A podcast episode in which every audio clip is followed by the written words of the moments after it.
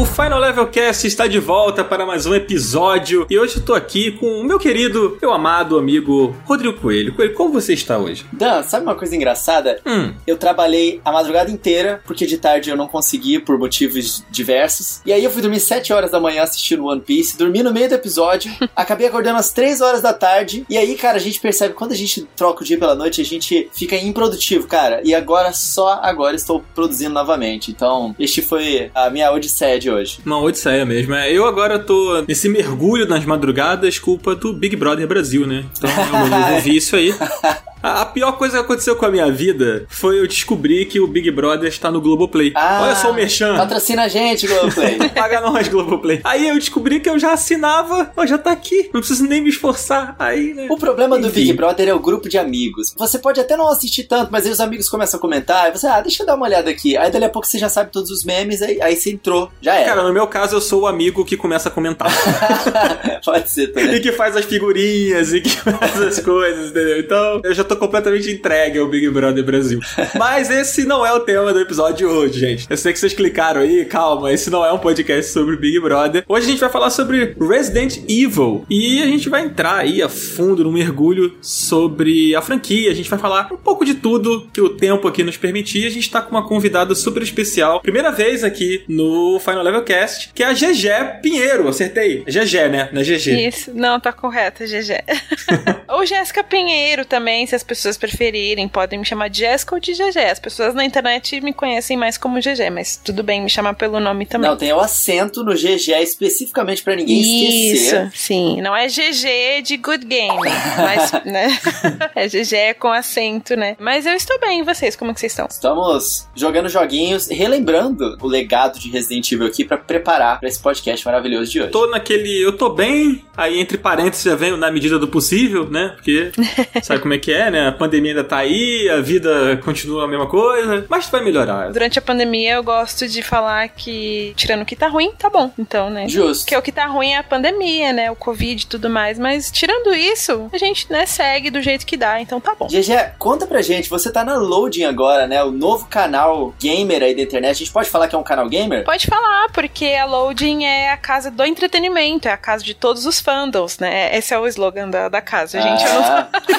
Então, você pode falar assim que é dos gamers também, até porque a gente tem programas dedicados só a jogos, né? Por exemplo, tem o Game Shark, que é apresentado até pela nossa queridíssima Bruna Penilhas, e aí ela fala de jogos lá todos os dias. Enfim, dá pra falar que é assim. Maravilhosa, Bruna. Já gravou com a gente algumas vezes aqui no Final Level Cash. E olha, estou feliz que tem um programa meu sendo apresentado lá. É, Sim. Nossa série de The Legend of Zelda também. A Loading tá super legal, parabéns. Conta pro pessoal o que, que você tá fazendo lá agora. Então, eu sou repórter do Multiverso. O Multiverso é um dos programas da casa. Ele passa ao vivo de segunda a sexta. E aí, o que, que eu faço? Eu apareço lá nesse programa, onde a gente fala de basicamente tudo da cultura pop, então de música, de filme, de série, de quadrinho, de jogos também. A gente fala de tudo lá um pouquinho, atualiza as pessoas sobre as principais coisas que estão acontecendo. E aí, pelo menos uma vez por semana, eu apareço pra falar das notícias do dia. Então, sei lá, um dia específico da semana, geralmente quarta-feira, né? Eu apareço lá no primeiro bloco pra falar das notícias, tudo que aconteceu e tudo mais. E eu também apareço em formas de VTs. Então, eu gravo roteiros pra fazer VTs e apareço nesses VTs editadinhos durante o programa também. Essa é basicamente minha função lá. Então, vocês podem assistir o Multiverso que passa todo dia a partir do meio-dia. Muito legal. Você já tinha trabalhado com TV antes? Não, tá sendo minha primeira vez trabalhando com TV. Eu só tinha trabalhado até então com internet mesmo, né? Eu passei por alguns sites, eu fui do Canaltech, do The Enemy. Agora, é minha primeira vez na TV e tá sendo, assim, um desafio. Tá sendo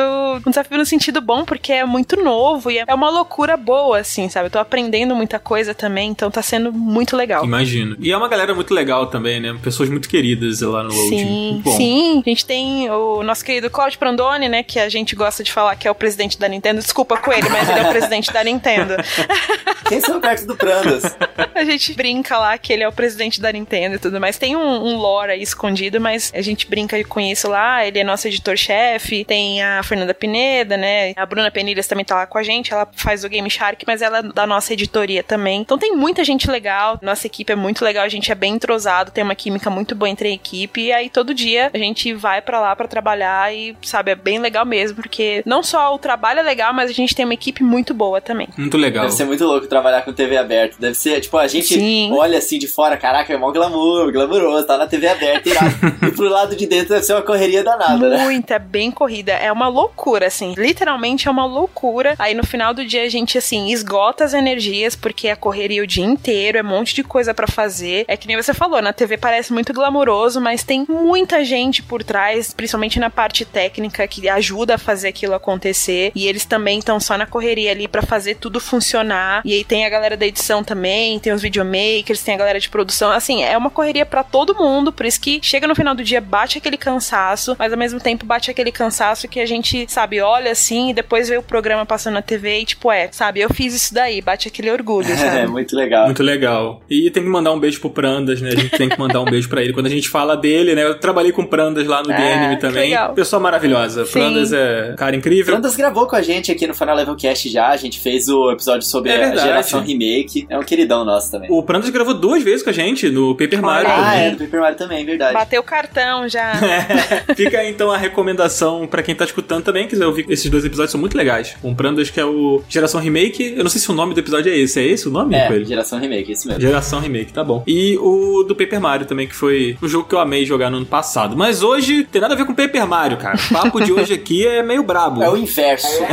é o gore, é o susto. Terror. É, exatamente. Mas antes da gente partir pra esse papo de Resident Evil, eu queria convidar os nossos ouvintes a mandar um e-mail pra gente lá no contato arroba finallevelcast.com que eventualmente a gente faz aqui umas leituras de e-mail. A Márcia, que hoje não está aqui com a gente, nossa querida Márcia Effect. Mais uma vez um beijo pra Márcia. Ela normalmente faz as leituras de e-mails aqui, né? Faz até a SMR. Ela canta e-mail, né, Coelho? Então... É, tá aí a promessa de canto dela. A gente tá acumulando alguns e-mailzinhos pra gente poder fazer Mars Effect Land E-mails, que é o nome do nosso quadro, muito original. Maravilhoso. então mandem pra gente lá um comentáriozinho, uma mensagem, contato arroba finallevelcast.com. Exatamente. Ah, então quer dizer que o, o M de ASMR é de Márcia, entendi. Exato. Exatamente. Entendi. Inclusive, beijo pra minha querida. Queria estar com ela aqui hoje, mas fica meu beijo registrado pra ela. Ah, ela vai receber e vai retribuir, tenho certeza. Certamente, certamente. E, gente, antes também eu queria deixar um agradecimento à nossa queridíssima HyperX, né, Coelho, que tá com a gente aqui desde o dia 1 do Final Level Cast e tá sempre com a gente aqui trazendo os seus produtos maravilhosos, como o nosso querido podcast da HyperX, que ele corrige as nossas vozes, né, Coelho? A minha voz é horrível, mas você tá ouvindo, tem gente que já veio falar, poxa, eu gosto da sua voz. É mesmo, agradeço a HyperX. Não, Não. eu não tenho nada com isso. Cara, assim, é muito legal a HyperX ela ter chegado junto com a gente desde o início, porque é uma propaganda muito fácil de fazer de um produto que é realmente muito top pra quem produz conteúdo, né? É verdade. E cara, a minha namorada, ela comprou o quadcast da HyperX dela na última Black Friday e ela atualizou a foto de WhatsApp dela ontem e adivinha, ela tá usando justamente o quadcast na foto dela, tipo, porque é muito bonito, sabe? Olha aí. Muito bom, muito bom. O que a gente fala é verdade, sabe? A gente fica até com vontade de tirar foto, não é só usar, não. Ele é muito bonito, ele é lindo. Eu fico cobiçando aquele quadcast assim, tipo, nossa, que negócio lindo. É, ele é muito bonito mesmo. Esses dias a gente gravou com o Ricardo Regis, ele ficou falando, gente, eu amo meu microfone. Eu amo o microfone. Maravilhoso. Valeu, HyperX, tamo junto. Agora sim, né? Vamos lá, Coelho. Puxa aí o papo de Resident Evil. Vamos nessa. Vamos nessa, amigos.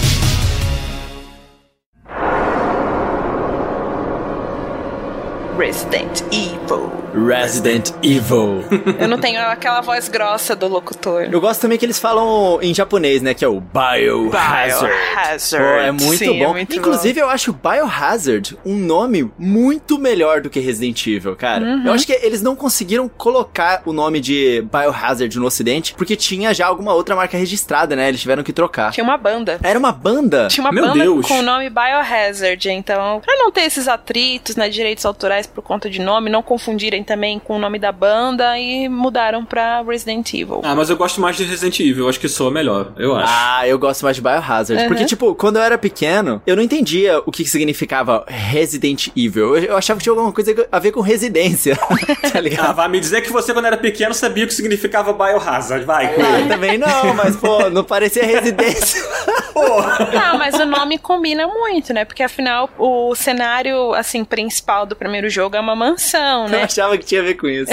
Mas é, cara, vamos falar um pouquinho, esse, tipo, é. Desculpa, eu tô rindo aqui, imaginando o coelho criança falando. Não, porque Biohazard faz muito mais sentido. Eu nem, eu nem sabia, né? Desculpa, foi mal, continua. Cara, eu vou te falar, o primeiro contato que eu tive com a franquia Resident Evil foi que um amigo meu, ele tinha. Era um Sega Saturno e ele queria muito jogar Resident Evil. E aí, o padrinho dele comprou o Resident Evil de PlayStation 1 pra ele e não funcionou. Meu Deus, era original? Original. Ai. O primeiro disco com o fundo preto que eu vi, eu acho que foi do Resident Evil. Olha que louco, cara. É uma franquia muito clássica que É tá na verdade. vida dos gamers aí há muito tempo. Uma das mais clássicas da indústria, né, GG? Sim. Poxa, esse ano, inclusive em 2021, vai completar justamente 25 anos da existência dessa franquia, É né? verdade. A Capcom até anunciou em uma live do final do ano passado, se eu não me engano, em 2020, que ah, ao longo de 2021 a gente vai comemorar os 25 anos de Resident Evil, né? Porque afinal ele completa exatamente 25 anos em março. Então eles já até começaram com o Resident Evil Showcase, né, que aconteceu agora no final de janeiro, onde eles apresentaram novidades sobre o Resident Evil Village, né, data de lançamento, inclusive gameplay. Já nessa mesma apresentação, eles até lançaram aquele Reverse, né, que é aquele multiplayer gratuito online que vai chegar junto com o Resident Evil Village e as pessoas vão meio que jogar um- uma espécie de mata-mata ali com os personagens mais icônicos da franquia, né? E eles, né, deixaram claro que, ó, isso aqui é só o começo, então vem mais coisa por aí. Eles também anunciaram uma série animada, né, que é o Resident Evil no Escuro Absoluto, se eu não me engano. É uma série animada que vai sair na Netflix. Tem também a série live action também da Netflix. Tem o reboot dos filmes, que, enfim, vai ser uma história mais inspirada nos jogos do que os outros que a gente teve com a Mila Jovovich, né? Então, assim, tem muita coisa pra vir. Eu aposto até que eles devem trazer mais coisas em relação à comemoração da franquia nos jogos também. Não só esse multiplayer, tô esperando aí alguma outra coisa também. De repente, até um anúncio de algum outro spin-off, né? Um Revelations 3, de repente, Capcom, por que não, né? Faz essa pra nós. É, quem sabe a confirmação do tal remake aí do Resident Evil 4, né, É. também, Ah, é que isso aí. tem esses rumores. É, mas acho que assim, quem não conhece Resident Evil, né, você pode Sim. não ter jogado, mas você certamente já ouviu falar, porque Resident Evil já não é mais apenas um game, né, ele se tornou um fenômeno pop, ele virou filme, foram Uhum. vários filmes no cinema, né, então... Sim. E que fizeram um sucesso no início, né? A galera questiona muito a qualidade dos filmes, eu até concordo com quem questiona algumas coisas, mas foi um sucesso por um período. Mas acho que a gente podia contextualizar um pouquinho pra galera que tá escutando aqui agora, um pouco do que se trata o Resident Evil, principalmente no seu momento inicial, assim, né? Qual é a raiz ali do Resident Evil? E já você que curte bastante a franquia, você consegue dar um contexto geral, assim, do que era o Resident Evil, assim, inicialmente? Claro, de maneira não tão aprofundada, né? Afinal, a gente tem muito a falar ainda sobre os jogos, mas essa franquia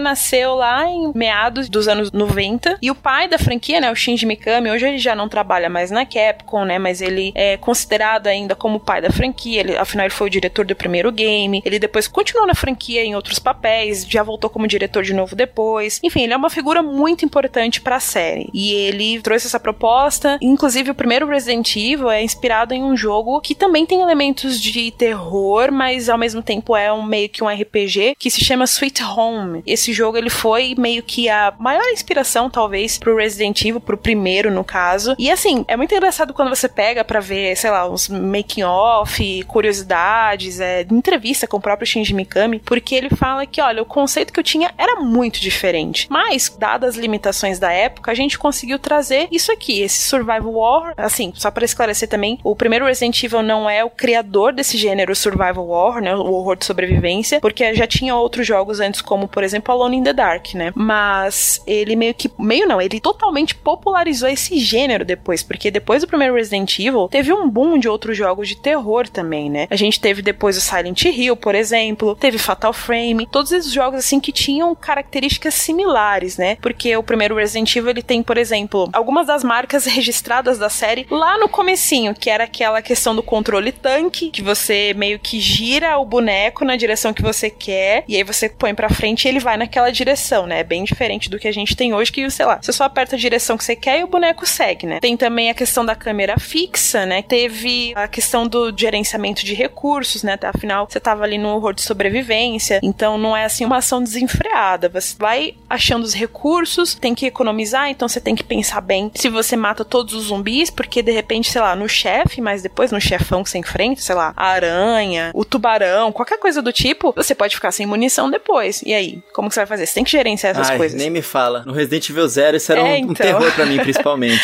você falou uma coisa que eu achei curiosa aqui. É. Eu nunca soube disso. Resident Evil, então, foi inspirada por uma série chamada Sweet Home, é isso? É, em um jogo, um jogo. jogo, chamado Sweet Home, lá Olha bem só. antigo. Home, o lar, residência, tá tudo conectado. Pois é, ele trouxe até muitos elementos que o Shinji Mikami tentou incorporar no Resident Evil, que era a questão também dos puzzles, né? De você ter que fazer esse backtracking, né? O backtracking também é uma característica da série, de você achar esse item aqui, aí você usa esse item, de repente, sei lá, uma joia, aí você abre um compartimento lá do outro lado da mansão. Aí lá do outro lado da mansão, quando você abre esse compartimento, você vai achar uma chave. Aí essa chave abre uma portinha pro subsolo. Aí lá no subsolo você encontra um medalhão que você usa, enfim, e aí vai nessa, sabe, esse labirinto de coisas que você tem que fazer. Depois você entende até como que depois que você pega o mapa, né, visualiza assim no espectro geral, é até fácil, mas é muito bem conectado. E ele também trouxe também aquela questão dos files, né, que você achava os arquivos e aqueles arquivos complementavam não só a história, mas te davam dicas pra resolver esses puzzles também. Então era todos uns elementos ali que eles tentaram incorporar muito, inclusive de uma coisa cinematográfica, sabe, do horror B, trash, etc e tal, mas eles tentaram condensar isso num jogo da era do PlayStation 1, então tinha muita limitação técnica. E aí, graças a essa limitação, eles criaram todas essas características que eu falei, câmera fixa, puzzle, a história nos files, etc e tal, por conta das limitações. E olha aí o que criou, Resident Evil. A gente olhando pra trás hoje, né? Tipo, você pega um jogo como Resident Evil, olha só quanta coisa você falou aqui, né? Da movimentação da câmera, do mapa, dos itens, da forma como a narrativa vai se relacionando com a sua progressão. E você pegando esse recorte temporal e se transportando pra lá, é muita coisa. Sim. Sabe? Que o jogo fez naquele momento ali. E acho que por isso que ele foi tão influente, né? Porque ele mesclava tantas coisas, tinha tantas ideias ali que eram super interessantes, né? E que foram evoluindo com o tempo dentro do próprio Resident Evil e com outras franquias pegando emprestado, né? Sim. Você citou outras que vieram depois, né? Que foram muito influenciadas pelo primeiro, né? Resident Evil. E não só no gênero de terror, né? Porque eu lembrei agora, por exemplo, do Parasite Eve, né? Que é, é um. RPG, tanto que as pessoas na época, elas falavam, ah, é um jogo da Square, né? Que ainda é conhecida pelos RPGs, né? Mas é meio Resident Evil. As pessoas meio que comparavam, assim, sabe? Ele acabou sendo muito influente, né? Tipo, pra época e até hoje ele acaba sendo uma referência, mesmo hoje sendo um pouco datado, assim, né? Mas é incrível isso como lá atrás, sabe? Você olha jogos dessa época e você consegue citar vários exemplos de títulos assim, mas eu acho que o Resident Evil é um exemplo muito bom de um jogo que fez tanto e com tão Sim. pouco, assim. É muito incrível. É, a execução foi o que diferenciou ele de tudo mais que tinha no mercado. Sim, eles é. tinham as limitações, eles tiraram água de pedra ali, eles criaram Sim, uma total. parada muito diferenciada que depois influenciou o resto da indústria inteira, né? Cara, e o jogo ele é assustador, né? Hoje talvez você vá comparar com outros e tal e você não, talvez não sinta tanto, mas pra época, assim, meu primeiro contato com o primeiro Resident Evil, eu tinha medo do jogo, Muito. sabe? Com certeza. A coisa das portas e, e aquela coisa de tipo, você vai virar uma esquina e dá uma tensão na hora que você vai virar e aí pode ter um zumbi ali, sabe? Ele é assustador, é muito tenso. Sim, as pessoas ouvem eu falar, ah, câmera fixa, né? Dá muita impressão, sei lá, as pessoas pegam, comparando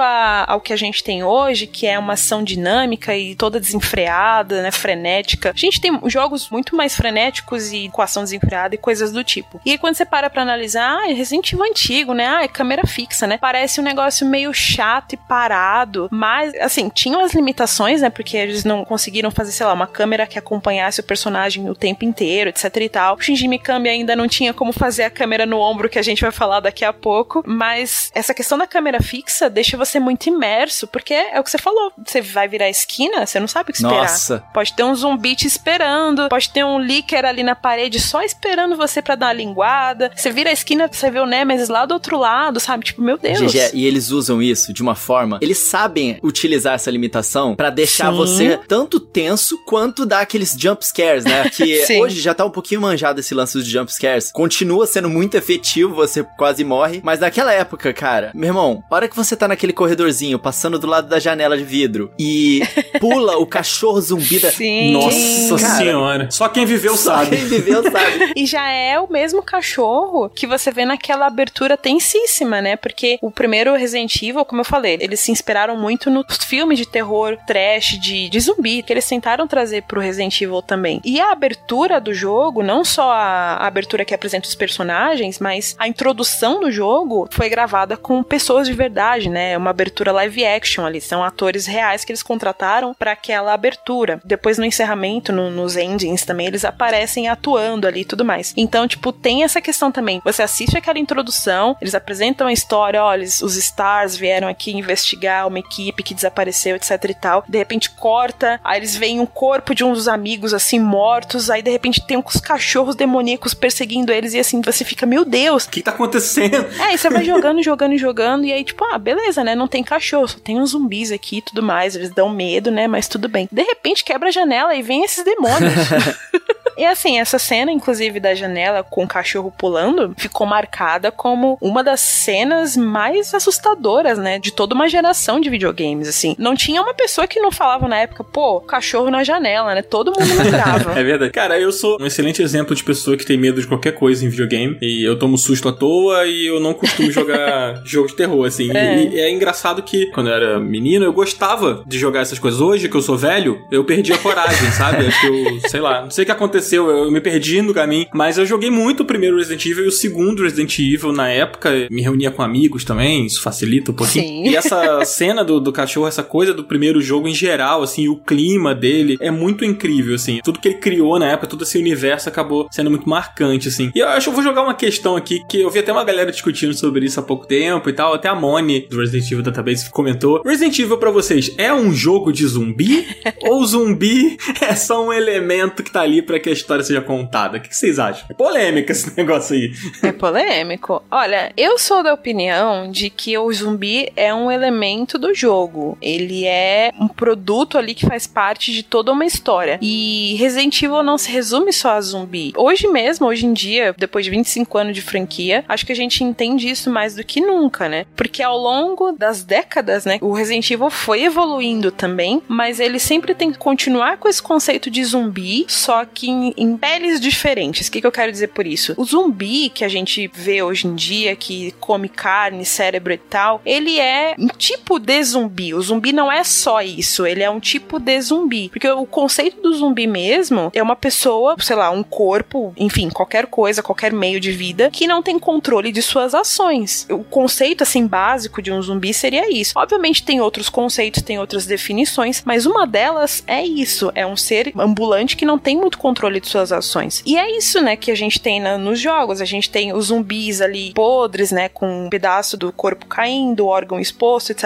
e tal, que não tem mais controle de suas ações porque eles foram infectados por um vírus criado pela corporação Umbrella e eles só têm um instinto primitivo que é o de comer. Por isso que eles querem comer o seu boneco lá enquanto você tá jogando e eles vêm para cima de você. Mas lá no Resident Evil 4, a gente tem esse mesmo conceito, só que agora eles são ganados. Eles são ainda corpos ambulantes que também não têm controle de suas ações porque eles estão sendo controlados por um parasita, né? Que é o Las Plagas. Aliás, isso foi uma grande questão na época. Tipo, caramba, agora eles são inteligentes. Pois é. Eles ouvem você, mas eles também reagem, eles chamam os outros, e eles falam com você, eles te xingam, né? Detrás de ti, imbecil, né?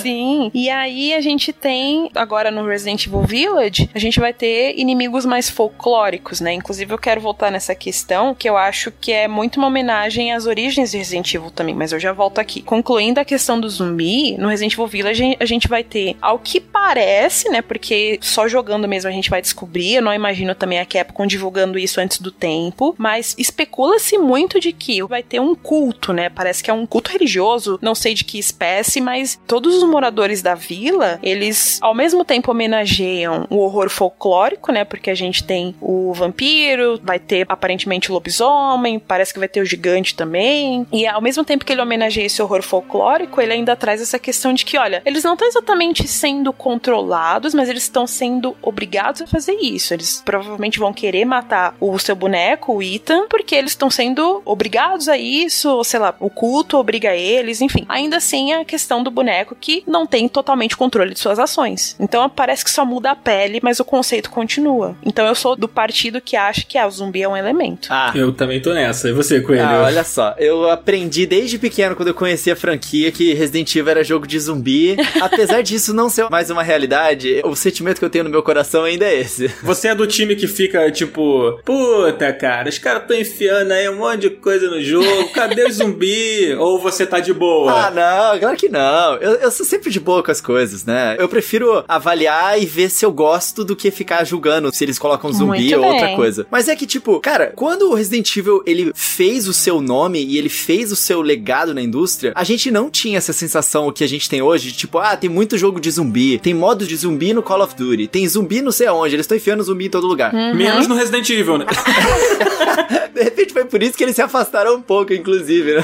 é, tipo, Pode ser também. Mas assim, mas na época que o Resident Evil saiu, que aí eu volto até pra questão do que, ah, eu acho que o Village tá homenageando um pouco as origens da série. Porque assim, o Resident Evil ele tem muita inspiração no cinema e não só no terror. A gente vê, sei lá, no Resident Evil Code Verônica, por exemplo, tem muita inspiração, em, apesar que Psicose também é terror, né? Mas enfim, sei lá, tem muita inspiração até em Titanic, né? Porque um dos outfits da vilã lá da Alexia é inspirada na roupa da menina do Titanic. O Resident Evil, a franquia, tem muita inspiração em cinema, de forma geral, mas principalmente no terror. E aí, na época, já tinha passado um pouco a febre dos zumbis no cinema, né? Que o Jorge Romero meio que ressuscitou. E ele também, inclusive, traz os zumbis fazendo a crítica social, né? De que ah, os zumbis são uma representação da gente, sendo controlados pelo capitalismo e tudo mais, né? Tem até a questão do shopping lá no. É Noite dos Mortos-Vivos? Eu não lembro o segundo filme. É, Retorno dos Mortos-Vivos. Retorno dos Mortos-Vivos, isso, obrigado. Então, tem a questão do shopping, né, que é uma crítica ao consumismo também. Tem tudo isso aí que vocês podem procurar e se aprofundar mais, que é bem legal também. E aí, quando Resident Evil surgiu, essa onda já tinha passado um pouquinho, mas ao mesmo tempo em que ele trouxe esse zumbi de volta, que o Jorge Romero tinha popularizado, né, o zumbi que quer comer carne, quer comer cérebro e tudo mais, ao mesmo tempo ele também, ele não é só zumbi, porque ele tem aquele catálogo de monstros que você enfrenta, que é meio que uma homenagem ao cinema também. Então você pega, sei lá, Black Tiger, que é a aranha gigante. Pô, ela com certeza é uma homenagem a, sei lá, aracnofobia, sabe? Tem o tubarão, que é, né, preciso nem falar, né, mas inspirado no tubarão do filme mesmo. O filme Tubarão. É,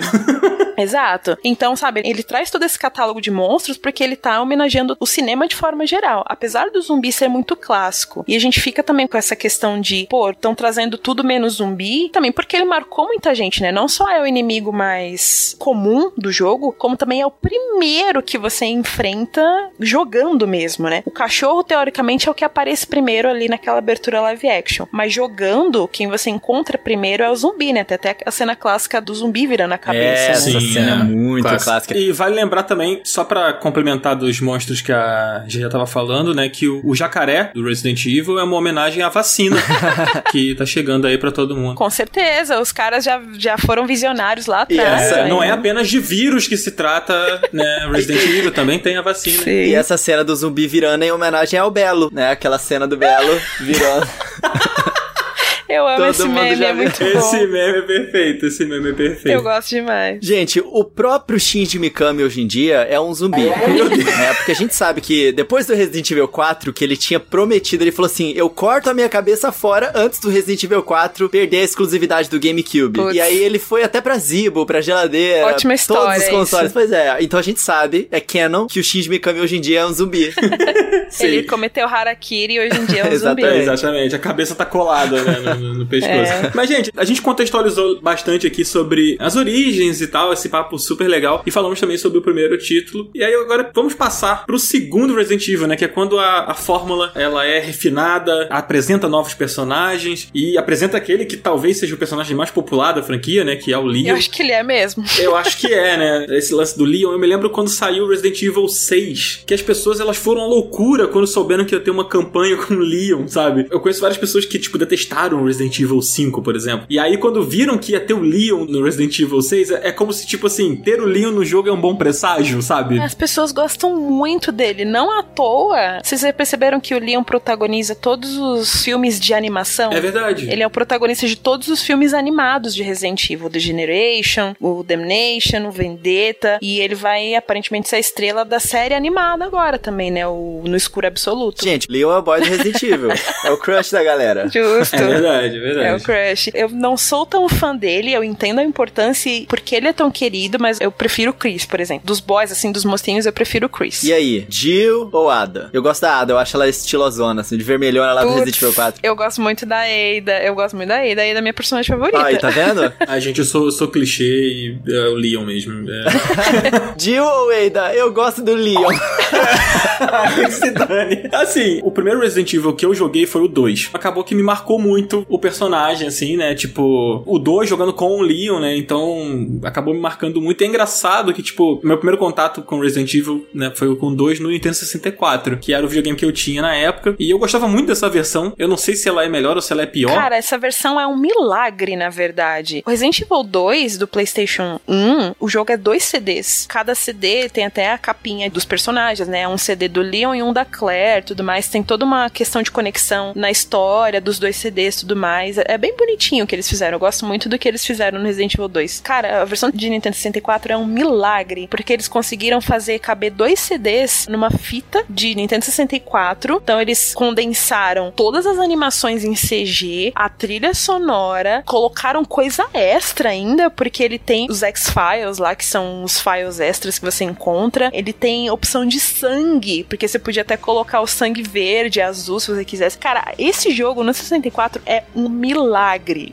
Tem uma história de que o jogo ele saiu com dois discos no, no PlayStation porque era marketing, né? Também, É, não também. sei se vocês já ouviram essa lenda, né? De que isso daria mais holofotes, né? Tipo, olha só, o jogo é gigante, são dois discos e não sei o quê. E que na verdade dava pra ter sido condensado em um disco só. Eu não sei bem se essa história é real, sabe? Ou se isso é mais a coisa do mito mesmo. Talvez até do nintendista que quer defender, sabe? O cartucho e tal. Não sei dizer, assim. Aí o Coelho pode falar até melhor. Não tenho a menor ideia, eu só sei que, tipo, eles pegarem um jogo que tem dois CDs, onde um CD já tinha muito mais memória do que uma fita, é, foi realmente impressionante. E o próprio o Resident Evil 2, ele foi uma evolução direta em diversos sentidos do primeiro Resident Evil, né? Eu acho que uma das coisas mais satisfatórias, assim, que a gente pode falar sobre o game, que da sensação que ele passa do primeiro, é que, assim, o primeiro é de fato muito desesperador, você tem que controlar suas balas e tudo mais, e claro, o 2 também. Só que o 2, ele te dá mais armas pra você conseguir enfrentar os seus inimigos, né? O que já é uma sensação boa, um alívio, né? Tipo, agora você tem metralhadora, tu pode tacar granada, C4, Sim. atirar de bazuca. No Resident Evil 2, eles quiseram trazer um pouco mais de ação pras coisas, né? O primeiro até começa um pouco parado. Eu gosto de dizer que é na medida certa, mas hoje em dia ele já seria algo mais parado comparado ao que a gente tem hoje no mercado, né? Por exemplo, o 2, você já começa no meio do apocalipse, né? O seu carro capota, você começa no meio de um incêndio, tem um monte de zumbi ao seu redor. É tão incrível esse início. Sim, e você começa desse jeito, um monte de zumbi ao seu redor, tudo pegando fogo literalmente. Imagina uma criança, porque isso acontecia muito na época, né? Muita gente teve o primeiro contato com Resident Evil 2, né? Que nem você, Dan. Imagina a pessoa que nunca teve contato com controles tanque, que é a questão de você posicionar o boneco na direção que você quer e depois fazer ele andar. No meio disso, todo mundo morria. Não, não tinha outra. é, todo mundo demais. morria. Os zumbis vinham tudo pra cima de você e o seu boneco morria, game over, traumatizava, nunca mais ligava videogame.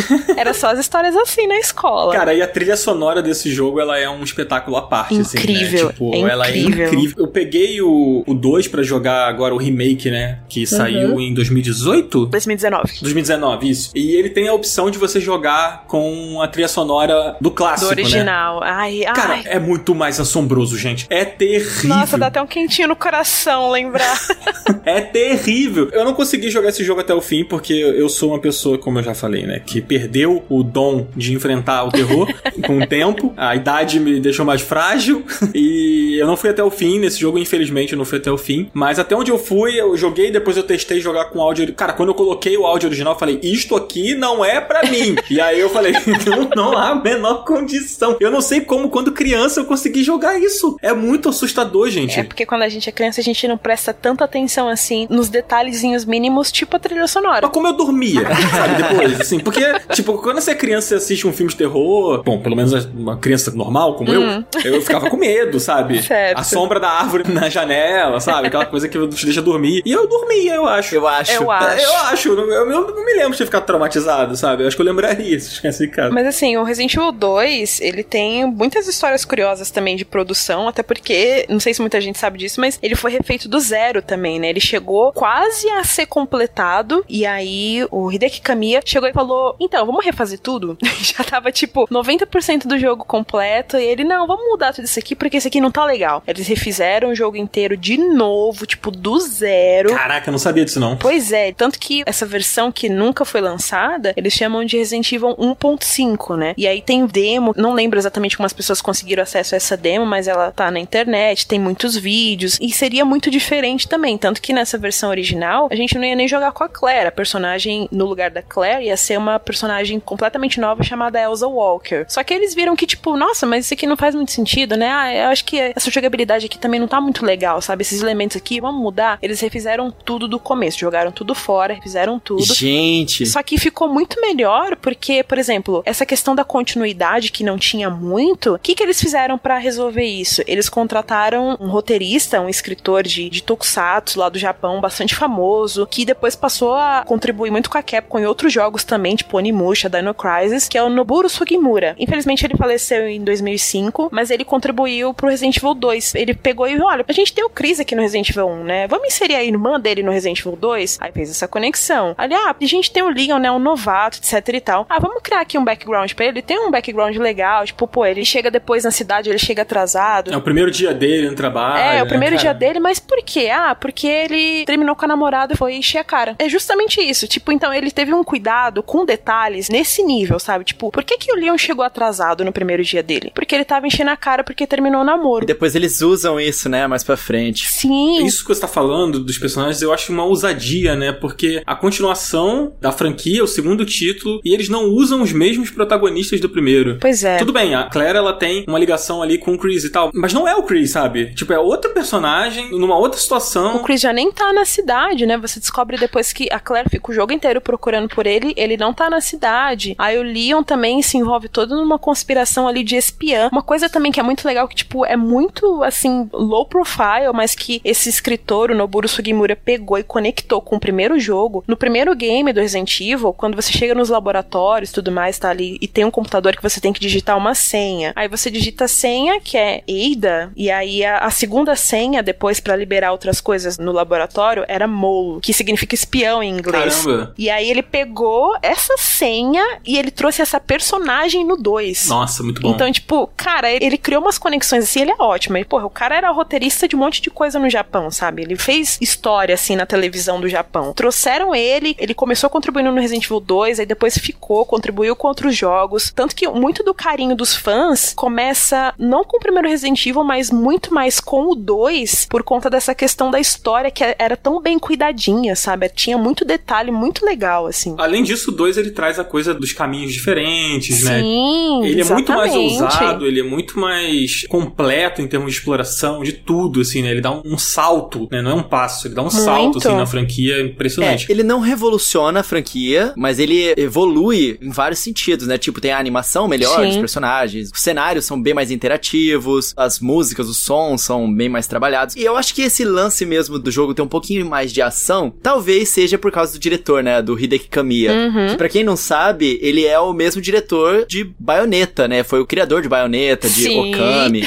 E esse cara é, é brabo, né? Ele é brabíssimo. A série, ela foi gradativamente ganhando mais elementos de ação à medida que o tempo foi passando, né? Porque o próprio Resident Uhum. Evil 3 foi aonde eles abraçaram ainda mais essa questão, né? Da perseguição e da ação. É, o 3 é muito mais frenético, né? Bem mais, até porque a gente tem um Stalker te perseguindo o tempo inteiro, né? Que é o Nemesis. Inclusive, o subtítulo do jogo é Nemesis, né? Resident Evil 3, dois pontos Nemesis. Aí é um personagem emblemático demais, né? Ele é um personagem folclórico do meio game, todo mundo conhece o Nemesis. Sim, eu gosto bastante do 3, mas é isso que você falou, ele já é muito mais focado na ação, tanto que a Jill, que é a protagonista do Resident Evil 3, ela tem, por exemplo, esquiva. Eles trouxeram isso no remake depois, né, que é o caso de você apertar o botão na hora certa e a Jill desvia dos golpes do Nemesis, por exemplo. Então, tipo, isso já deixava tudo mais dinâmico. Outra coisa também que eles implementaram que deixou tudo mais frenético é as escolhas, né? Às vezes acontecia uma coisa no game, a tela frisava, aí ela dava tipo um preto e branco assim, e aparecia duas opções na tela, você tinha que escolher. Tipo, por exemplo, ah, o Nemesis está vindo te pegar. Você vai pular no buraco ou você vai, sei lá, derrubar um negócio que vai, sabe, bater nele e atrasar ele pra você fugir. Então você tinha essas escolhas e aí 98% dessas escolhas não fazem muita diferença. Algumas só te atrapalham, tipo, fazem você demorar um pouco mais pra resolver as coisas, mas mas aí esses 2% que fica por fora, eles mudam o final do jogo, por exemplo, sabe? A Capcom já até brincou ali um pouco de implementar finais diferentes com as suas escolhas. Isso é muito legal. E a produção do game também foi bem caótica,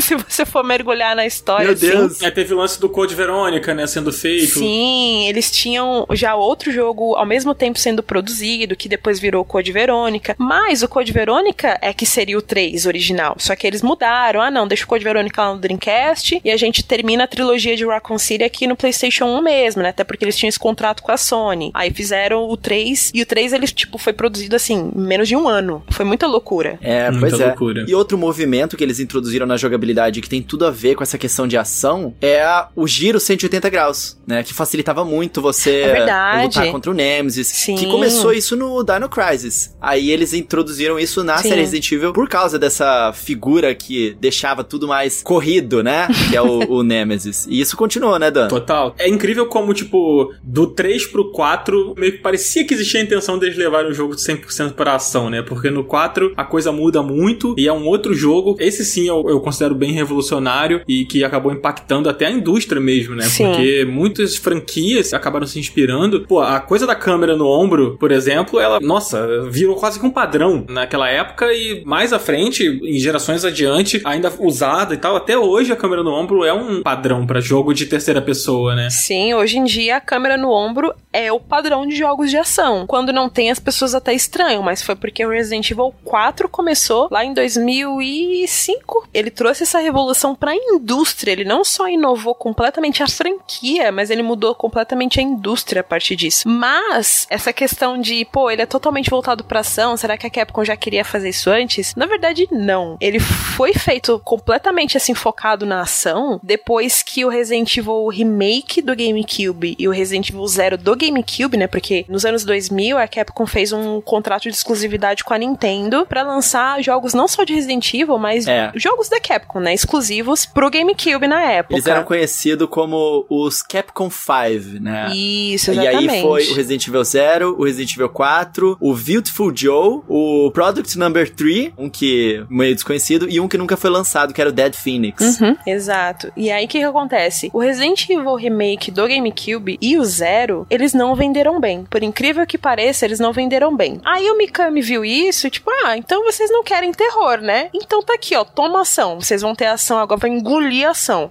E aí ele fez o 4 por conta disso, totalmente focado na ação por conta disso. Tanto que o Resident Evil 4, ele tem vários protótipos, né? Ele tem acho que uns três, acho que são três protótipos, se eu não me engano, que depois foram descartados pra gente ter o que a gente tem hoje, né? Que é o Resident Evil 4 que a gente conhece. E esses protótipos, inclusive, alguns deles tinham até elementos mais sobrenaturais. Tem até uma demo que na época a Capcom divulgou pra imprensa que aparecia o, o cara do gancho, né? O Hookman, que parecia que era um fantasma. Então ia ser um negócio totalmente diferente a princípio, talvez até mais focado em terror, apesar de ter os elementos de ação, também ia ter muito mais terror. Mas, como ele viu que, olha, parece que a galera não quer muito terror porque esses dois aqui não venderam bem. Então vamos fazer um negócio totalmente voltado pra ação? Vamos. E eles decidiram trilhar por esse caminho. E acabou dando certo. né? Nossa, maravilhoso. Deu muito Eu- certo. E só por curiosidade, os protótipos depois viraram outros jogos, né? Porque um dos protótipos virou Halting Ground, que é um survival horror legal de PlayStation 2, e o outro virou Devil May Cry. Só. Só isso, é. Pois é. Eu quero deixar claro aqui uma coisa, pra quem tá escutando a gente aqui, nossos queridos ouvintes. Eu tenho visto uma movimentação, a galera tá comentando sobre um possível remake do 4, e vira e mexe pipoca no meu Twitter, a gente comentando que o Resident Evil 4 é ruim, que o Resident Evil 4 estragou o Resident Evil, não sei o Nossa, não. Gente, vocês têm que jogar videogame. Para de reclamar no Twitter, vai jogar videogame, sabe? O jogo é bom pra caramba, não é É possível, velho. muito bom. Ele é um excelente jogo. Eu gosto muito do Resident Evil 4. Pessoalmente falando, eu não acho ele tão Resident Evil assim. Mas ele é um baita de um jogo, gente. Como assim? Ele é muito bom. É. É muito bom de jogar. Só rasgando elogios porque ele é realmente bom como um jogo mesmo, sabe? E jogo de ação, principalmente. Sim. Como Resident Evil, a gente já pode entrar numas discussões, né? Nos pormenores aqui, enfim, debater algumas coisas. Mas assim, não tem como falar que ele é um jogo ruim. Jamais. Inclusive, tem até uma coisa que o Resident Evil 4, além da câmera sobre o ombro, dessa característica que ele trouxe e revolucionou a indústria depois disso, tem também os QTEs, né? Apesar de que Sim. não foi o Resident Evil 4 que criou, porque a gente já tinha no Shenmue, por exemplo. O primeiro Shenmue já tinha QTEs. Sim, verdade. Mas o Resident Evil 4, ele refinou e aí depois disso, muitos jogos passaram a ter QTE, assim. E, gente, na época isso era muito legal. Hoje em dia virou uma coisa que o pessoal fala mal, né? Os Quick Time Events. Aquele, Uhum. Pra quem não tá sabendo o que que é QTE, é quando acontece uma parada numa ceninha e você tem que reagir rápido apertando um botão pro jogo continuar. Gente, no Resident Evil 4, isso era muito legal. Eu me lembro muito bem, cara, a vibração que eu fiquei naquela luta contra o Krauser, que é a luta de faquinha. O Krauser, sim. A luta de faquinha.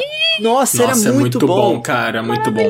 Cara, Resident Evil 4 é incrível. Eu amo esse jogo. É um dos jogos favoritos da minha vida, É sério. incrível. É, pode sair esse jogo pra rodar no Quadcast da HyperX que eu vou baixar e vou jogar por controle de voz. Eu vou jogar. Pode reclamar à vontade, eu vou jogar. Sabe o que só o que tá faltando sair? Porque assim, já saiu pra tudo, né? Praticamente. Tá faltando só sair pra geladeira Smart. Quando sair, aí a gente vai ter em tudo. E a gente vai jogar? Sim, sim. Cara, vai tempo, vem tempo e a gente sempre acaba voltando no Resident Evil 4. Eu, pelo menos. Eu adoro, tipo, encontrar aquela figura tão icônica que é o vendedor. Você chega perto dele, ele abre o capuz dele meio. Welcome. Welcome, stranger. I've got a select. Maravilhoso. Aí quando eu matei ele, eu não sabia que ele não voltava na área lá que você matava ele, mano. Meu Deus do céu. Sim. Eu não sabia. Mas tá bom, vivendo e aprendendo, né? Essas coisas emblemáticas, assim. What are you buying? What are you selling? What are you selling? Era muito bom, cara. Eu, eu amo muito, cara. É muito bom. E eles estão querendo fazer uma figura tipo o vendedor do Resident Evil 4 agora pro Village, né? Sim. Porque o novo vendedor do Village, a Capcom, ela tá mostrando como é que é a personalidade dele, como é que é o character design dele, pra remeter mesmo, não visualmente, mas a importância que esse personagem teve, assim, marcante no Resident Evil 4, né? Isso eu achei muito legal também. Eu gostei também. Aí, cara, eu acho que a gente podia dar um salto aqui. É sacanagem a gente não entrar muito no 5 e no 6, mas eu, eu chamo o Resident Evil 5 de Velozes e Furiosos com monstro. Que horror! Eu amo Velozes e Furiosos. É uma das minhas franquias de cinema favoritas. Mas eu não acho, não. Sabe por quê? Faltou mais carro. Se tivesse mais cenas de carro, aí seria. Olha, eu gosto muito, tá? Não me entendam mal. Eu gosto muito do 5, eu joguei. Cara, eu acho que ele foi o Resident Evil que eu mais zerei. Na época eu tinha o 360. Você teve a melhor experiência, então, porque ele rodava muito bem no 360. Tô sabendo isso agora, não sabia que era a melhor experiência era nele. Mas que bom pra mim. eu morava com a minha mãe ainda na época e tal, e eu morava num bairro aqui no subúrbio do Rio. Os amigos moravam muito perto, sabe? Aquela coisa de bairro mesmo. Então a gente sempre se encontrava pra jogar, e quando eu ganhei o 360, né, os meus amigos ainda não tinham comprado, sei lá, o Play 3, sabe? Então a minha casa era o ponto de encontro pra gente jogar. E aí eu zerei ele com vários amigos diferentes, sabe? Que legal. Tipo, então foi um jogo que me marcou muito, assim, pelo co-op, sabe? Nossa, isso é bem legal. Quando ele lançou, cara, eu fiquei muito afastado, porque não me interessou nem um pouco o marketing amarelo do jogo. Nem um pouco. O Resident Evil 5 é amarelo, A cara. capa é amarela, né? Aquele filtro do jogo eu achava muito esquisito. Não gostava muito do lance das áreas muito abertas, de dia. Não me interessou muito. Eu fui gostar muito mais tarde, pelo mesmo motivo que você, Dan. Por causa do cooperativo com o meu primo. Aí eu comecei a gostar do jogo. Eu, por exemplo, eu tenho afeição a algumas coisas do jogo, que, por exemplo, uma cena do jogo que me marcou muito, que eu acho ela, assim, visualmente muito bonita, e eu fico, assim, emocionada de ver toda vez, é quando a Jill reencontra o Chris, sabe, eles têm ali a reconciliação, você salva ela e tudo mais. Eu acho aquela cena tão bonita, tão bonita, porque, né, eles são parceiros desde o primeiro jogo, e aí ele, Uhum. ele salva ela e tudo mais, é muito bonita aquela cena, me marcou bastante. E também é o final de uma era, né, porque o- um dos grandes vilões da saga também morre nele, né, então ele, ele marca em alguns pontos, mas eu acho que as pessoas, eu inclusa, tem muita afeição a esse jogo por conta do co-op. E uma coisa também que o Resident Evil 5 implementou pra franquia, né, que depois passou a ter em praticamente quase todos os jogos que saíram depois dele, foi essa questão de ter o co-op, né, de você jogar ou online ou do lado de uma pessoa mesmo offline com você ali, controlando os dois bonecos, né, a Sheva e o Chris, no caso, né. E a campanha de marketing também focava muito nisso, né, sei lá, eles tentaram trazer muito algo mais cinematográfico, assim, porque eles tinham uma, aquela campanha de Kijuju lá do- dos blogs, tinha até, não sei se vocês acompanharam na época, mas tinha vídeos live action e tal, de um Chris traumatizado depois da experiência dele em Kijuju, que é o lugar que se passa gosto o jogo, né, e tudo mais. Enfim, eles fizeram assim uma baita de uma campanha. Chegou quase a ser igual a do 6, mas a do 6 tomou uma proporção muito maior ainda. Mas assim, a campanha do 5 foi muito boa. Eu acompanhei na íntegra na época também, porque eu fazia parte do primeiro site da Monique, né, do Resident Evil Database. Ah, que legal, não sabia. É, eu, eu escrevia pro site dela, inclusive a Monique foi quase tipo minha primeira patroa, assim, ela foi minha primeira. ela é minha amiga desde essa época e aprendi muita coisa com ela também. Escrevia pro site dela na época, que era o Fifre. Então eu acompanhei assim, essa campanha do 5 na íntegra, do começo ao fim. Então me marcou bastante por conta disso também. Mas o co-op dele é a cereja do bolo. Eu não sabia que você conhecia a Moni, então acho que quando a gente for falar do Village, de repente a gente reúne vocês duas aqui, ah, ó. ia ser Pode muito ser, legal. Ah, seria um Se a prazer. gente conseguir, ia ser muito Ia ser legal. legal. Eu queria muito. Gente, o Resident Evil 6, deixa eu só pular. Posso, Dan? Vamos, por favor. Gente, o 6 existe, ele foi feito, ele é um jogo numerado e ele tá lá. Eu sou um defensor do Resident Evil 6, tá? Ah, não. Eu gosto. O silêncio. Eu não vou falar nada pra não acabar a amizade, sabe?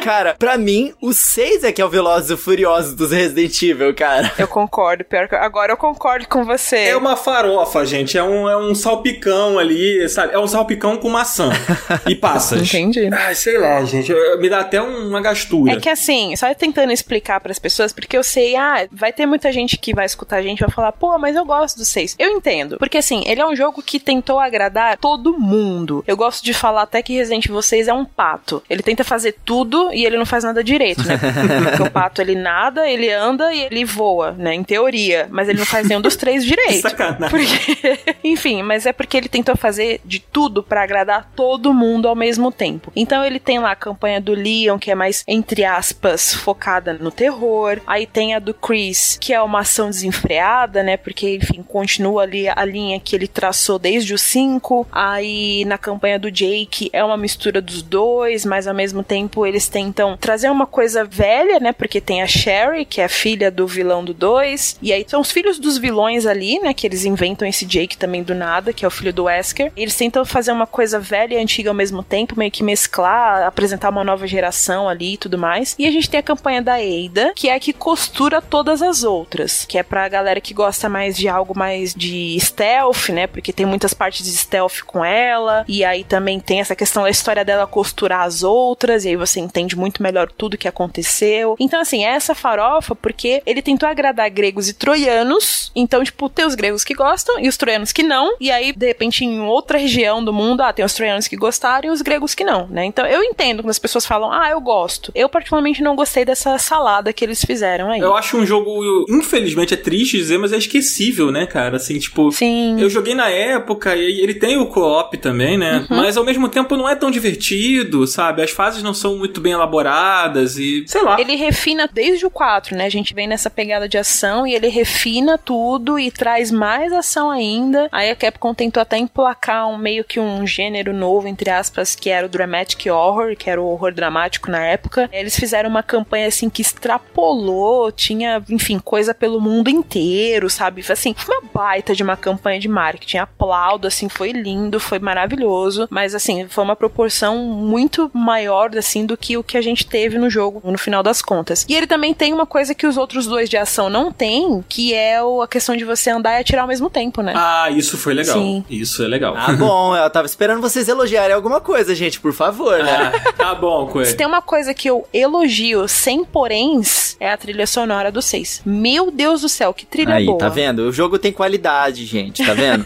o que eu gosto do 6, assim, só pra gente não se alongar muito, porque o 7, cara, é incrível, eu acho que a gente tem que falar um pouquinho dele. Sim. Ah, então não fala mais dos seis, não. Chega, já falou já. Cara, não, mas eu preciso dizer que, tipo, as campanhas sendo mais curtinhas, elas são muito boas pra você pegar, sentar com alguém, zerar até o final e depois zerar a próxima no dia seguinte. Eu acho isso, Isso é legal uma experiência mesmo. legal, assim, pra você ter Sim. com alguém. É isso que eu gosto do 6. Pronto, falei. Resident Evil 7, Dan, vai. Deus me livre, Resident Evil 7. Eu não tenho saúde pra isso, não. Gente, minha experiência com Resident Evil 7 é aquele gif do cara que ele abre o jogo, né? Aí você tá chegando ali na cozinha, na primeira cena, assim, do jogo. Dentro da casa. Você- depois você entra na casa É. e aí passa um vulto no fundo e o cara fecha e desinstala o jogo assim do, do PlayStation, sabe? Não sei se vocês já viram isso. Já, eu pensei que você ia falar do Nope, do GIF do Nope, que é o carinha no Dark Souls andando assim, aí ele tá andando, aí aparece um monstro gigante assim no horizonte, aí ele só vira, Nope, e ele vai embora. Exatamente. É, assim, tem o início, né, que é você chegando na casa, eu lembro vagamente. E aí, quando eu entrei na casa, eu vi aquele climão e tal, e... e, né, Nossa. Aí eu, eu- não dá, não dá. Eu falei, isso aí não é pra mim, o, o buço suando, sabe? Tipo, não dá, gente. Buço não é pra mim. Cara, pra mim eles acertaram no tom de uma forma incrível, incrível. Concordo. Porque eles pegaram o que eu gostava da ação ali do Resident Evil 4, só que eles voltaram pro Survival Horror, colocou ali em primeira pessoa, né? O que foi a grande mudança do Resident Evil 7. E assim, Dan, você falou que ele vai entrando naquela casa. O jogo, ele te introduz ao que ele veio de uma forma muito legal. Porque você começa a entrar ali e você só ouve os barulhinhos das matas e acha estranho, você ouve o pessoal meio que gritando. E você vai entrando na casa e você vai vendo que, tipo, tá tudo meio que nojento, abandonado, aquelas coisas na cozinha ali Tudo estragado, né? estragado, o que me lembra um pouco do Resident Evil 4, que tinha muito isso também. E aí, cara, à medida que você vai introduzindo os personagens e você se vê depois Nossa. daqueles acontecimentos na mesa ali de todo mundo preso e eles dialogando, meio que independente de você. Cara, é um mix de desespero com terror. E caraca, Capcom, que legal que vocês fizeram isso de novo, sabe? Que me deu uma sensação muito boa. Cara, eu só quero deixar claro aqui, gente, que assim, talvez não tenha ficado muito claro. Não é que eu não gosto do jogo, eu acho o jogo ruim, Uhum. tá? Isso aí eu sei. Você só tem medo. Eu sou muito cagão, infelizmente essa é a realidade. Então, assim, eu acabei assistindo o BRKS Edu jogando, percebi que eu não ia conseguir. Eu tenho uma dívida com esse jogo que eu, um dia eu vou jogar, nem que seja com alguém segurando a minha mão, sabe? Eu, sei lá, num convento, sendo benzido enquanto tô jogando, sei lá, alguma coisa assim. Mas eu tenho muito medo, então, assim, não é pra mim. Eu fico muito nervoso, eu não consigo aproveitar o jogo. Mas eu entendo o valor, sabe? Essa é a parada. Só pra deixar claro, assim. Não é que eu acho o jogo ruim. É, sabe que esse jogo, ele, ele realmente, ele dá muito medo. Eu joguei ele logo no lançamento também. E assim, eu ainda morava até na casa dos meus avós na época. Eu joguei lá no meu quarto bonitinho, ouvia meus avós ali falando na cozinha, falando alguma coisa, etc e tal. Mas eu jogava tão dura, tão tensa, tão tipo, caraca, meu Deus. Porque assim, o jogo tem muita imersão. Ele executa isso de uma forma incrível. Porque a gente tem a questão da câmera em primeira pessoa, a ambientação, o cenário, é tudo muito bem A colocado. ambientação é inacreditável. Sim, é tudo muito bem colocado. A iluminação, eu acho, tipo, no ponto certo. A trilha sonora, ela vem nos momentos certos também, depois desaparece. Tem muito momento ali que é silêncio. Já, já, e o que são aqueles manequins, Ah, cara? os manequins, isso, o quarto de gente manequins. do céu, mano.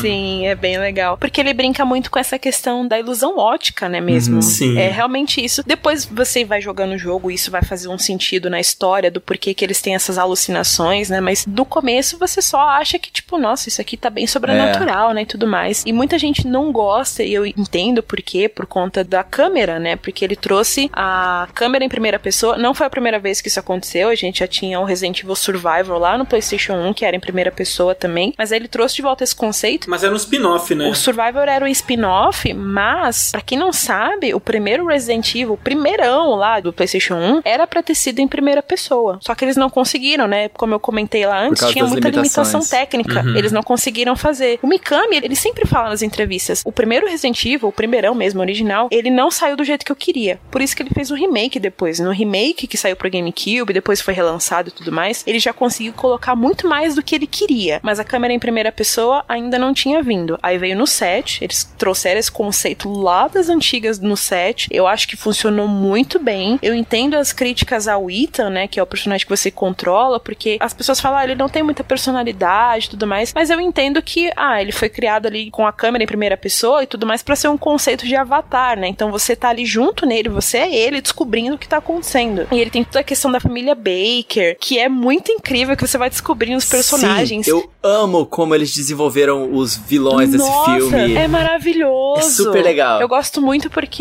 antes do jogo lançar, eu via muita gente falando assim: o Resident Evil 7 é inspirado no Massacre da Serra Elétrica. E assim como o Dan, eu também sou muito cagona. Eu não vejo filmes de terror. Eu sou o tipo de pessoa que você tem que sentar do meu ladinho no sofá, apertar minha mão, falar pra mim, GG, já pode abrir o olho, tá? Eu, ah, tá bom. Aí Eu abro o olho, continuo Luz vendo o filme. né? É, exatamente, eu sou esse tipo de pessoa. Só que eu gosto muito da franquia, né? E aí, ah, eu acho que eu vou dar uma chance pro Massacre da Serra Elétrica. Meu amigo, Como eu fiquei traumatizada com esse filme. Eu fiquei muito traumatizada, mas ao mesmo tempo eu fiquei muito empolgada para jogar. Porque se aquele era o conceito pra família Baker, no caso, né? Meu, eu só achei incrível depois quando eu joguei. E fez todo o sentido do mundo, sabe? É aquela coisa do Resident Evil se inspirar no cinema de novo, né? Então eles trouxeram toda essa inspiração, colocaram aqui de novo. Aí tem a câmera em primeira pessoa. Uma coisa que eu senti muito nos controles, eu não sei se vocês também, os controles, eles têm um tiquezinho assim de controle tank, porque ele é um pouquinho mais travado, né? Ele não é tipo um, um FPS comum que você controla à vontade o boneco, ele parece que voa. E o Ita no Resident Evil 7 não, ele já é mais pé no chão, mais travado mesmo, sabe? E aquilo me deu muito uma sensação de controle tanque, mas sem ser tanque. É, eu sinto um pouco que eu acho que teve a influência, talvez pelo sucesso também, que abriu essa possibilidade do PT. É verdade, sim. O playable teaser do Silent Hills, é o lendário playable teaser aí que quem jogou jogou. Joguei, joguei, joguei, eu gosto. Eu não joguei, porque, né, sou cagona, então. então, curiosamente, esse jogo eu joguei. ah, não, Dan. Ah, não. Como que você tem coragem de jogar PT e você não joga Resident Evil 7? É, exatamente, eu já fiz essa pergunta pro Dan, acho que inclusive aqui no Final Level Cast, Dan, explica pra gente. Então, o PT eu joguei acompanhado. Então, assim, eu joguei com um amigo, é. a gente revezou o controle. E o PT ele tem uma coisa que de fato ele é muito assustador no início, hum. mas ele é muito curtinho. E depois que você passa o looping mais assustador lá, e você começa a repetir o corredor e não sei o que, você manja um pouco as coisas que estão acontecendo, sabe? Talvez por ele ser muito curto, então Sim. dá para você fazer isso. Ele é muito assustador, ele é primoroso nisso. Se eu não tivesse jogado com outra pessoa, revezando o controle e, tipo, naquele esquema de eu tô rindo de você tomando susto, então isso aqui no fundo é uma grande piada, sabe? Quando não sou eu com o controle, é claro. Então acho que isso ajudou muito eu ter jogado. E assim, quando eu saí o Resident Evil 7, eu fiquei muito curioso para jogar por conta de ter jogado o PT. E quando eu peguei, eu fui jogar sozinho. E aí eu pensei, puxa, mas que bacana, vou ter aquela mesma experiência, não é mesmo? é. Só que sozinho não é bem assim que a coisa funciona. Entendi. Sabe o que você faz, Dan? Você coloca o Resident Evil 7, joga em live, porque você joga acompanhado com a galera. É. E aí, quando eles cliparem os seus sustos, depois você vai rir. Eu acho uma ótima ideia, sinceramente. Eu juro pra você. Olha, eu, minha webcam chegou hoje aqui. Olha aí. Eu tô querendo, tô pensando em fazer live, mas eu não vou prometer aqui, porque senão depois as pessoas vão ficar me cobrando. então eu vou prometer que eu vou pensar. Olha o piercing no umbigo aí, Dudan. Exatamente. Eu não vou prometer nada aqui, é, não. Quem ouviu o último episódio sabe do que eu tô falando, né? é verdade. Mas tem uma coisa que eu acho que a gente precisa exaltar do Resident Evil 7 também, além de tudo isso. Na verdade, duas coisas. Que, de novo, acho que a Capcom trouxe um jogo que inovou a franquia de novo. Além da questão de ter a câmera em primeira pessoa, eles fizeram isso por conta de duas tecnologias. Realidade virtual, porque se você joga o Resident Evil 7 em realidade virtual, é um negócio assim de outro mundo. Meu amigo. Esse aí eu não tive coragem ainda não. É um negócio incrível de jogar. Não tem outra palavra a não ser incrível. Se você tiver a oportunidade de jogar Resident Evil 7 em VR, em realidade virtual, só joga. E a outra tecnologia é o novo motor gráfico que eles estrearam no Resident Evil 7, se eu não me... Não sei se eles estrearam. Foi, foi sim. A Resident Evil Engine, né? Isso. Então, mas o RE não é de Resident Evil. Ah, não?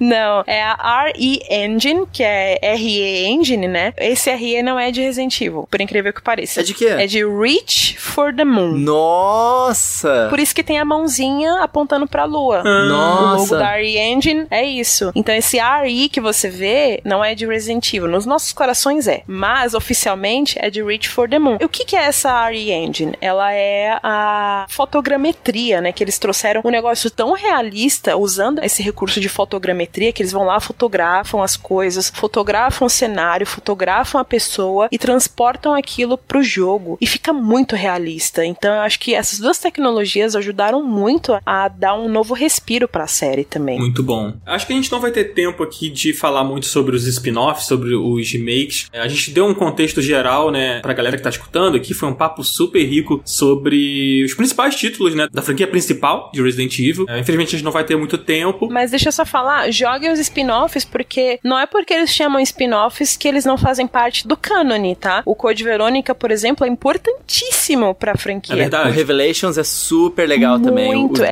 dois em especial. Sim, eles são ótimos de jogar e eles têm histórias importantes. Então, por mais que a Capcom coloque eles oficialmente na lista de spin-offs, não quer dizer que eles não são importantes. Joguem eles também. Code Verônica é um ótimo jogo, né, gente? Sim, eu gosto muito. É um dos meus favoritos. Mas assim, a gente não vai poder entrar muito a fundo, isso fica de repente pra um segundo programa, não sei, quem sabe aí, se a galera curtir, quiser um parte 2, vocês podem mandar um e-mail pra gente, a gente chama a GG de novo e a gente fala mais sobre Resident Evil, tem muita coisa pra falar. Manda lá no Telegram. Fã, se vocês querem um episódio 2, manda uma mensagem pra gente lá no nosso grupo do Telegram. O link tá sempre na descrição aqui do podcast. É isso aí, entra no Telegram lá, gente, que tá super legal. A gente criou uma comunidade, né, com ele, super legal lá, super ativa. Eu já nem consigo mais acompanhar, porque tem tanta gente no grupo e a galera fala, fala, fala.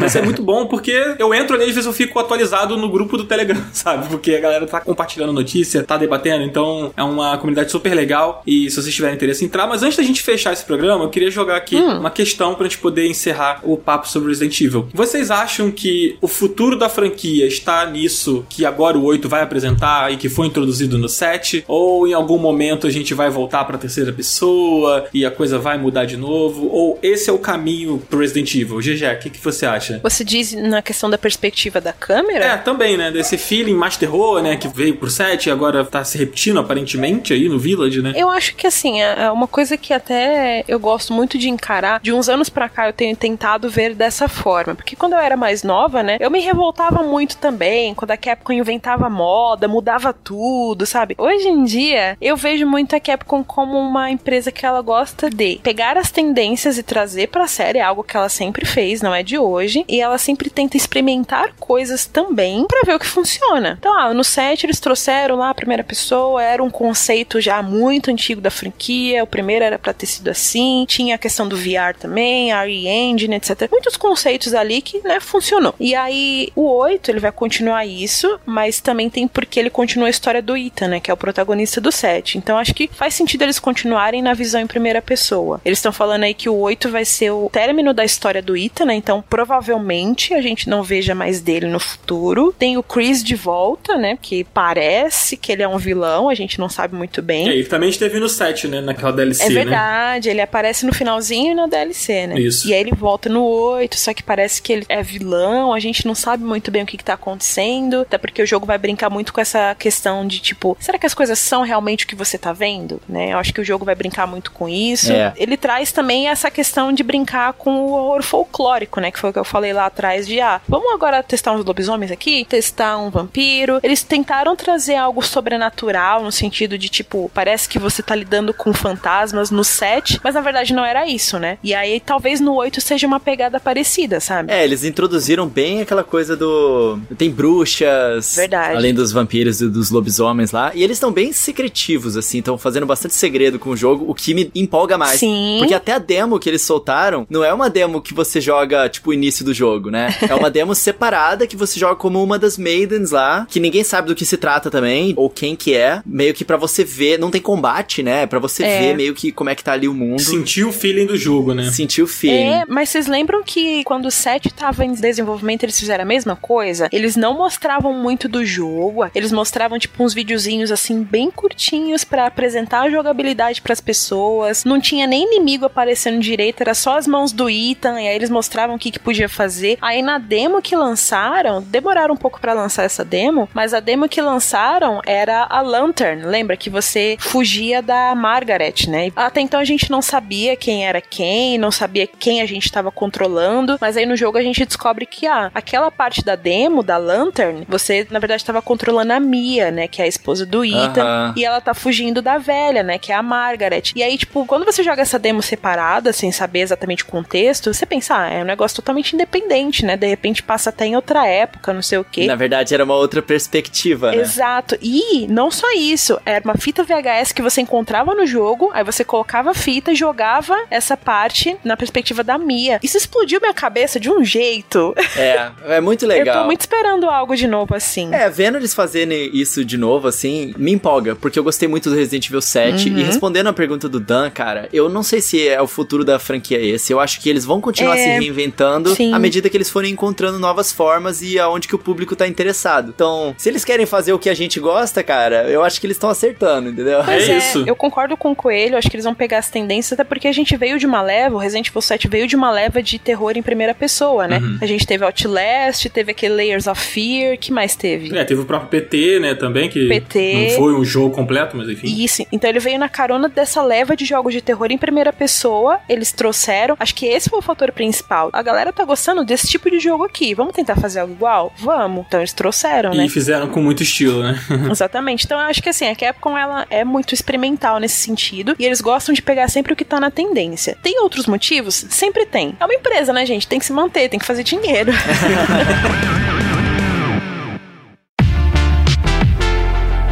Bom, gente, a gente vai ficando por aqui, encerrando esse papo sobre a franquia, sobre o legado de Resident Evil, essa franquia super importante. Queria agradecer aqui a presença da GG por ter topado participar desse episódio, ter disponibilizado um tempo aqui pra trocar esse papo super rico com a gente. GG, as portas estão mais do que abertas aqui pra você voltar. Espero que você tenha curtido gravar com a gente, como eu curti. Foi um papo muito 10. Obrigado mesmo por ter participado. É, gente, muito obrigada pelo convite de verdade. Eu já queria participar há muito tempo do Final Level Olha aí. Cast, que eu acompanho já há muito tempo, eu sempre quis participar. É, Então, pra mim é uma honra estar aqui, sendo bem honesta. Muito obrigada mesmo pelo convite, eu adorei falar, porque Resident Evil é uma das minhas franquias favoritas. Então, foi muito prazeroso falar aqui e relembrar muita coisa também. Então, muito obrigada. Obrigado mesmo, GG. Foi super legal, como a gente tava falando em off, né? A gente já tinha contato há bastante Sim. tempo. E ter você aqui com a gente no Final Level Cast foi muito bacana. Muito obrigado mesmo. Fala pro pessoal onde é que eles podem te encontrar online. Olha, nas redes sociais vocês me encontram pelo arroba GG Pinheiro, que é J-E-J-E Pinheiro, tudo junto. Nas redes sociais eu uso essa arroba. Bom, eu tô também na Loading, né? Então vocês podem assistir a Loading, que é um canal de TV, mas não está só na TV. Se você está numa região que de repente não tem o sinal da Loading, você pode ver pelo site também. E lá no site, se você não sabe qual é o sinal da TV para você assistir a Loading na sua região, é só entrar lá no site também que tem lá a lista com todos os canais e respectivos sinais e operadoras. Então você pode conferir lá. E aí vocês acompanham meu trabalho agora lá na Loading. Eu falei no começo, eu sou uma repórter do programa Multiverso, que vai ao ar todo dia, ao vivo, a partir do meio-dia. É isso. É isso aí. Muito bom. Muito obrigado, GG. Dan, tamo junto. Tamo junto e se quiser seguir a gente, né, Coelho? Tá tudo aqui na descrição, nossas redes estão aqui, a rede da Márcia também tá aqui, tá tudo aqui. Você tem o link pro nosso grupo do Telegram, tem o nosso e-mail pra você mandar sua indicação, sua crítica, seu elogio. Crítica não manda não, gente. Pô, pelo amor de Deus, a gente tá em pandemia, todo mundo triste. Não critica não, vem A elogiar. gente faz já o melhor que a gente pode aqui, pô. Vem conversar com a gente. É, pô, pelo amor de Deus. Já me xingam no Twitter, vou me xingar aqui no e-mail também, pelo amor de Deus. Vem bater um papo legal com a gente, isso sim. É isso aí, gente. Obrigado quem ouviu até aqui. A gente volta quarta-feira que vem, às 10 horas da manhã, porque toda quarta-feira às 10 da manhã estamos aqui. Então segue a gente no Spotify, clica ali no coraçãozinho ou no seu agregador favorito e até semana que vem. Valeu, gente. Tchau, tchau. Valeu, amigos. Beijo. Tchau.